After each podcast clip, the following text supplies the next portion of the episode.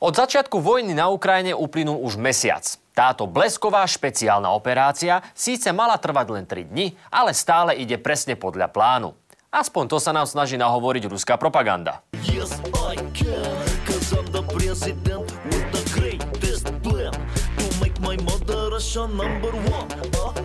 Zatiaľ, čo vojaci bombardujú nemocnice a obytné zóny, mediálny priestor bombardujú tisíce klamstiev.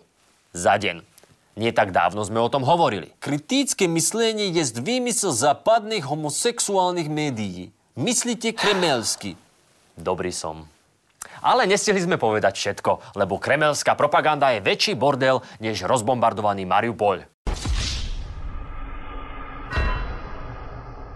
Huh. Ten panelák vyhorel viac jak Gordulič. Ale nevadí. Ako sa v proruskej propagande orientovať a ako veľmi sa táto téma týka aj Slovenska, vám povieme my. Ak v slove Putin vymeníte 4 písmena a doplníte ďalších 5, dostanete slovo propaganda. Náhoda? Nemyslím si. Náhoda to možno nebude, lebo propaganda a dezinformácie sú pre Rusko skoro rovnako cenný vývozný artikel ako ropa a plyn. Aj preto protiukrajinská masáž začala už dávno pred vojnou. Kde ste boli, keď Ukrajinci zabíjali ženy a deti na Dombase? To je obľúbené zaklínadlo každého obhajcu ruskej agresie. Napríklad tohto. Roštáž bol asi u kaderníka, ale my sme to sledovali. Preto poznáme aj kontext. Konflikt na Dombase v Luhansku začal v roku 2014 po anexii Krymu. Kým? No predsa Ruskom. Následne vznikli ľudové republiky Donecko a Luhansko, ktoré ovládajú proruskí separatisti. Rusko ich dodnes hojne zásobuje zbraňami a posiela tam turnusy vojakov. E, teda dovolenkárov. Jala Sohán, jdeme! Ej, ja mít dovolenou! Nevidíte to? Výsledkom je občianská vojna, ktorá sa ťahá 8 rokov a vyžiadala si 14 tisíc obetí na oboch stranách konfliktu. Tretina sú pritom civilisti. Takže Tibor Eliot sa pomýlil iba o 10 tisíc. Len pre porovnanie, tento počet obetí Putinová špeciálna mierová operácia prekonala za necelé 3 týždne. Gratulujeme, Vova!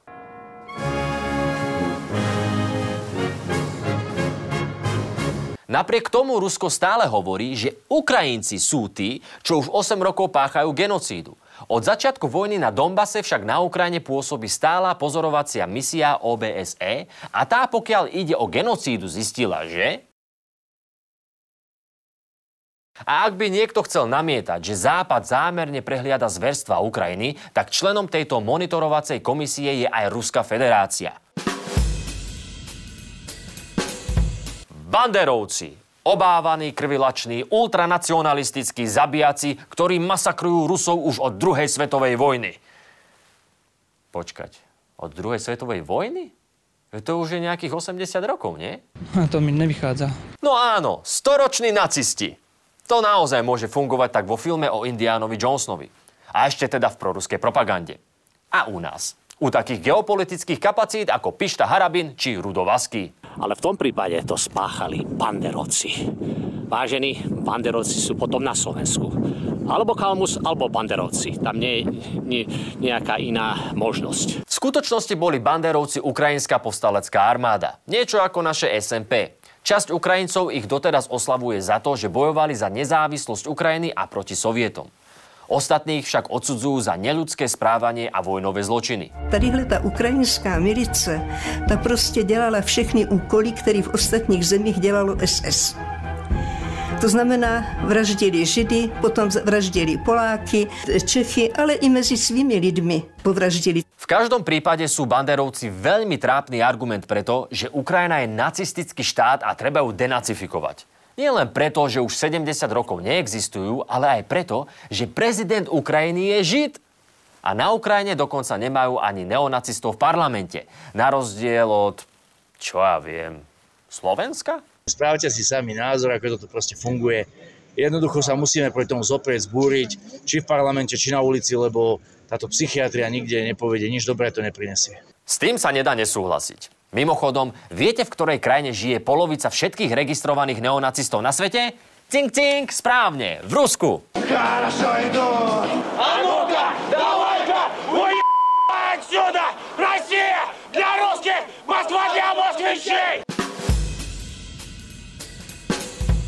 Ukrajina chcela vstúpiť do NATO. Rusko nechce mať ďalšiu krajinu NATO hneď za hranicami. Preto Rusko napadne Ukrajinu. A teraz má bližšie k NATO. I know that World War III nobody wants to see. So please EU and USA, don't mother suckers mess with me. Ďalší Putinov geniálny ťah. Napadnúť svojho suseda, lebo sa chcel chrániť pred tým, aby ste ho napadli, to je salto, aké neurobí ani Pľuščenko. Ale keď ide Rusom a Putinovi ešte niečo horšie ako výroková logika, tak je to zemepis. Lebo NATO Rusko vraj obklúčuje. Ako veľmi, to si môžeme pozrieť na tomto obrázku. Všetko vyznačené červenou je hranica NATO s Ruskom. Fúha, tak to je silné obklúčenie. A to sa ešte Putinovi nikto z jeho poradcov neodvážil povedať, že Rusko priamo hraničí s USA. Len na druhej strane, z hodou okolností na tej strane, kde nie sú žiadne slabšie krajiny, ktoré by sa dali pod nejakou idiotskou zámienkou anektovať. Pan, to než jsme poznali, jaký jste prevíti, vy Rusové. Rozumíš? Nerozumíš. Rozpínaví jste. Kam šlápnete, odsud už se nehnete. No ale to všetko bolo iba také malé predjedlo oproti tomu, čo nám Rusko servíruje od začiatku napadnutia Ukrajiny. Lebo ruská propaganda je ako matrioška. Keď už si myslíte, že ste odhalili všetky vrstvy, čaká na vás ďalšie prekvapenie.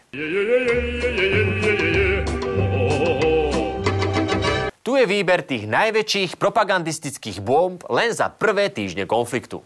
Rusko necháče zautočiť na Ukrajinu.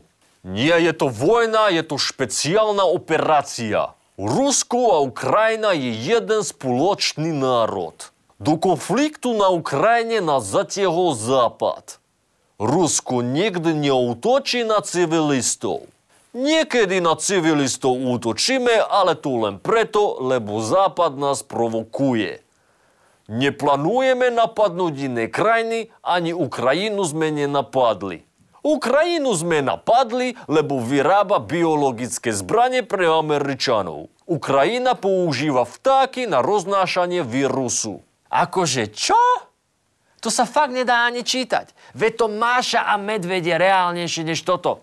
Kto takýmto hovadinám môže vlastne veriť? Мы же действительно защищаем страну нашего от националистов. Либо они, либо мы. То есть, как бы, ну, мы превентивно. Фашизм, я против фашистов. Если бы не мы, то через день это была бы бомбежка уже на нашей территории. Вы считаете, по-другому нельзя было поступить? Это Америка. Мы никуда же не лезли.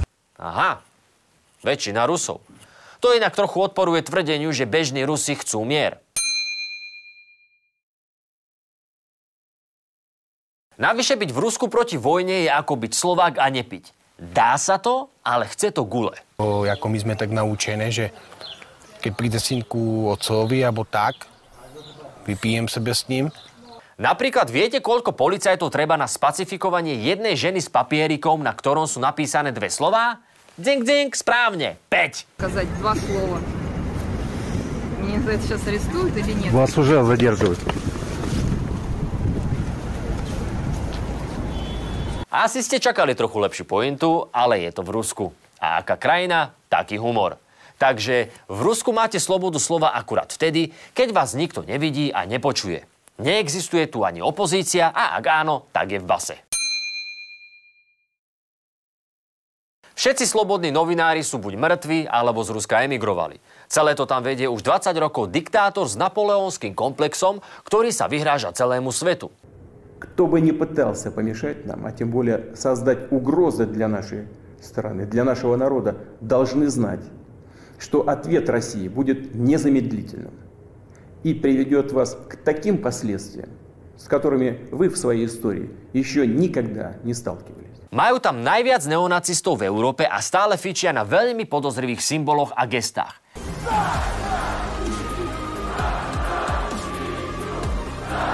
A táto krajina ide čistiť inú krajinu od nacistov? Veď to je úplná schýza.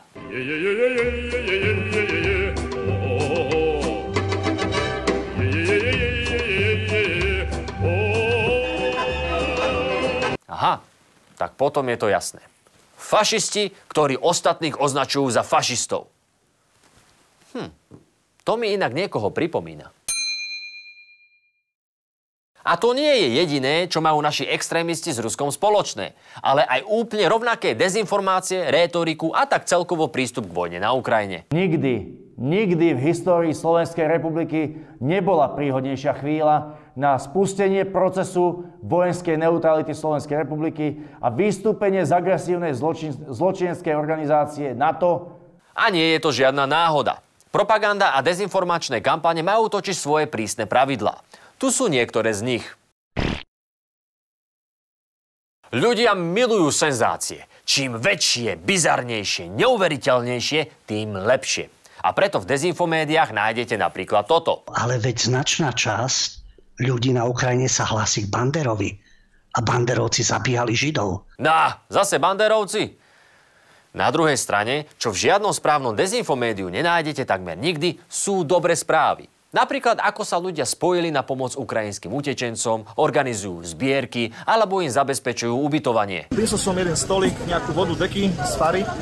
Uh, potom som nachádzal po dedine aj tam nejaké žienky s deťmi, naozaj bola zima, tak sme ich začal, začal som ich zbierať, nosiť na faru, tam začali sme robiť kávu, čaj, raňajky. Preto, kým dobrí ľudia utekali k ukrajinským hraniciam pomáhať, LSNS vyslala k hraniciam svojho investigatívneho reportéra Mizíka aby robil kontrolu rasovej čistoty. Ja osobne tu nevidím žiadne matky s deťmi, ja tu vidím jednu Afriku.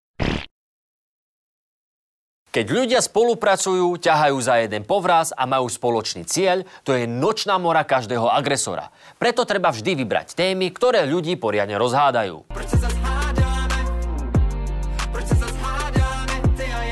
No prečo? Napríklad kvôli politike, drahému benzínu alebo potravinám. A samozrejme utečenecká kríza je tiež téma, ktorou nepokazíte žiadny rodinný obed. A čo Irak a Afganistán? A kde ste boli, keď Ukrajinci zabíjali ženy a deti? A prečo vám nevadí, keď hentí robia tamto a tamtí robia hento? Dobre si ešte pamätáme bombardovanie Jugoslávie absolútne v rozpore s medzinárodným právom. Asi by ste neuhádli, že toto je vyhlásenie LSNS k vojne na Ukrajine. Ale tak to má byť. Náš obľúbený ačohentizmus. Klasický úhybný manéver, ktorý funguje už od Sovietskeho zväzu a ktorým nič nepokazí žiadny kolaborant ani užitočný idiot. Som pripravený na osobné stretnutie s ministrom Korčokom, som pripravený na osobné stretnutie s prezidentkou Slovenskej republiky. Je to taký obľúbený argumentačný faul, že sa stavíme o 100 rubľov, že medzi prvými desiatimi komentármi na Facebooku pod touto epizódou bude niečo v štýle a kedy bude diel o americkej propagande? Pamätáte si, ako Rusi zbombardovali pôrodnicu v Mariupole?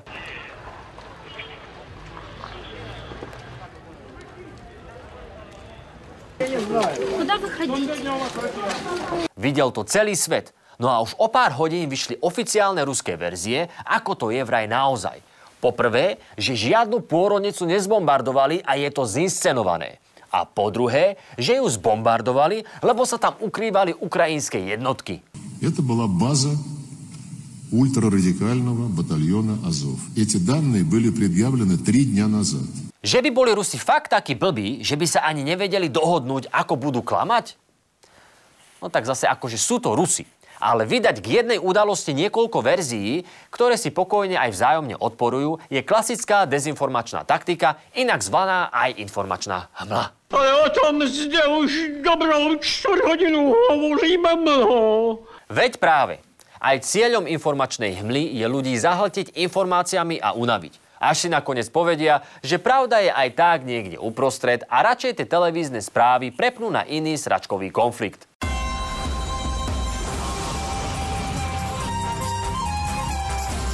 Že extrémisti a Rusko majú k sebe blízko ako Putin a Botox, o tom sa hovorí už dávno. No teraz sú k tomu konečne aj konkrétne dôkazy. Koľko potrebuješ peniazy? Koľko môžeš? 500 pre toho kamaráta. To mi daj a keď nie, tak ti to dám. Áno, aj pre teba 500 pôjde. Tak to by. Robiť ruského špióna za 500 eur, to je snáď ešte trápnejšie ako písať pre hlavné správy. Jaj, počkať.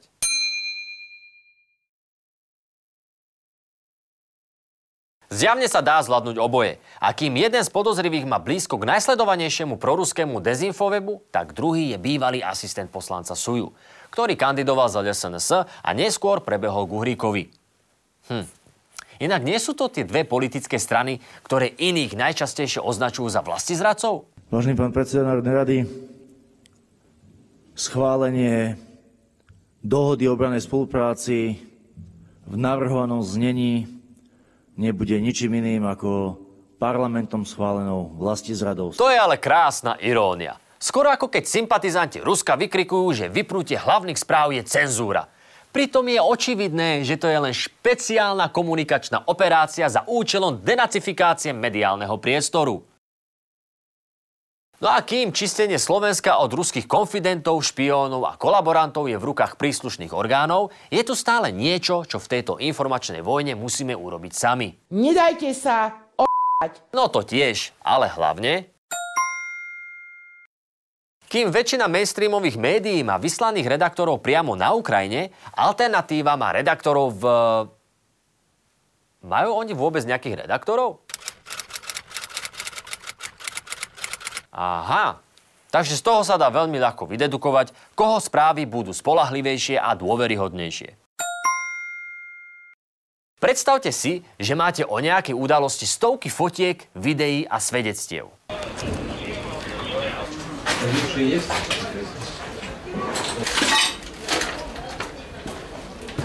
A na druhej strane ničím nepodložené blábolenie nejakého ruského vogona, ktorý tvrdí, že nič z toho sa nestalo – čo z toho má väčšiu informačnú hodnotu? Vždy si pamätajte, kto túto hnusnú vojnu začal, kto v nej bombarduje civilistov, kto v nej používa zakázané zbranie, kto v nej verbuje islamistických džihadistov, kto o nej celý čas cynicky a vytrvalo klame a kto to na Slovensku celý čas, ak nie priamo obhajuje, tak aspoň usilovne bagatelizuje. Zakričme spoločne nikdy proti Rusku! Klamlivých informácií je strašne veľa a často sa zdá, že boj s dezinformáciami nemožno vyhrať. Ale na klamstvo často doplatí klamár. Ako sa to stalo chudákovi Putinovi. Ten si ešte pred mesiacom myslel, že Ukrajinu dobije rýchlejšie ako ruskí turisti bufetové stoly na all-inclusive dovolenke. A myslel si to preto, lebo mu všetci klamali o tom, že má tú najlepšiu, najmodernejšiu a najviac pripravenú armádu na svete. A pritom... This is the beard of Doom Rocket? This is my weapon? I will be a laughing stock! Keď ale stále nemáte jasno, kto klame a kto nie, riešenie je jednoduché. Choďte sa na Ukrajinu pozrieť osobne. Najbližšie boje zúria len 130 km od slovenských hraníc. A pribalte do auta zo sebou aj Blahu a Huríka.